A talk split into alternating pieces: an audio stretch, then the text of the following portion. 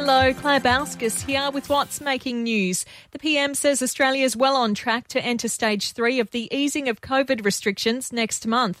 Under the third phase, the 100 person limit on indoor gatherings will be removed, but four square metre physical distancing must be maintained. Nightclubs won't be permitted. In good news for footy fans, stadiums with a capacity of 40,000 or less will be allowed to fill up by a quarter. Bigger stadiums will be given guidelines based on state decisions.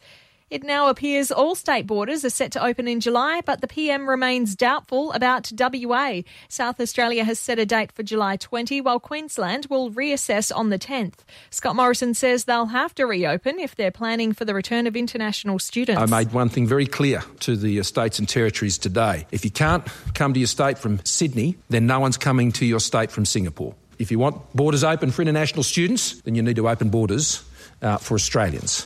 Bill Shorten says the government unlawfully robbed people in the controversial robo-debt scheme. The shadow government services minister's calling for the PM to repay the money straight away after wrongly chasing Aussies for welfare debts. But if to repay the unlawful robo-debt debts to people straight away, and if he was truly sorry, Mr Morrison will pledge not to reboot robo-debt, not to try and revive robo-debt. And a two year old boy in Brisbane is among Australia's latest batch of COVID 19 infections. It's not believed he's in a serious condition. You ready? In sport, the Broncos aren't happy with some contentious calls that went against them in last night's loss to Manly. Second rower Joe Ofahengaue took to social media slamming a try-saving tackle from Tom Trbojevic as a shoulder charge. And coach Anthony Seibold isn't happy. Pat Carrigan was penalised for a strip that led to the Sea Eagles match-winning penalty goal. Oh, man, it's a really tough call. It was a one-on-one strip, so if he had a called held, then what normally happens is that is the guy gets to play the ball again. So to lose a game like that, it's disappointing because, yeah, I just didn't think it was a penalty. 91.9 Sea FM. Sunny Coast News. Hello, Claire Bauskas here with what's making news. PM says Australia is well on track to enter stage three of the easing of COVID restrictions next month. Under the third phase, the 100 person limit on indoor gatherings will be removed, but four square metre physical distancing must be maintained. Nightclubs won't be permitted. In good news for footy fans, stadiums with a capacity of 40,000 or less will be allowed to fill up by a quarter. Bigger stadiums will be given guidelines based on state decisions.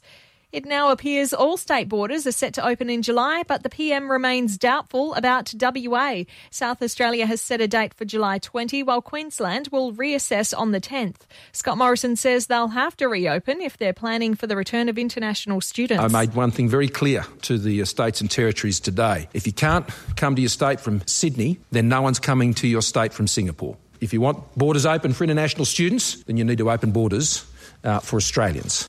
Bill Shorten says the government unlawfully robbed people in the controversial robo-debt scheme. The shadow government services minister's calling for the PM to repay the money straight away after wrongly chasing Aussies for welfare debts. But if to repay the unlawful robo-debt debts to people straight away, and if he was truly sorry, Mr Morrison will pledge not to reboot robo-debt, not to try and revive robo-debt. And a two year old boy in Brisbane is among Australia's latest batch of COVID 19 infections. It's not believed he's in a serious condition. You ready? In sport, the Broncos aren't happy with some contentious calls that went against them in last night's loss to Manly. Second rower Joe Ofahengaue took to social media slamming a try-saving tackle from Tom Trbojevic as a shoulder charge. And coach Anthony Seibold isn't happy. Pat Carrigan was penalised for a strip that led to the Sea Eagles match-winning penalty goal. Oh, man, it's really tough call. It was a one-on-one strip, so if he had a called held, then what normally happens is that is the guy gets to play the ball again. So to lose a game like that, it's disappointing because, yeah, I just didn't think it was a penalty. Partly cloudy with some scattered showers today, a top of 22 degrees. Tonight getting down to just 12. Tomorrow, some possible showers and a top of 21 degrees to start the working week. Tuesday, those showers will stick around. A top of 22 degrees is expected.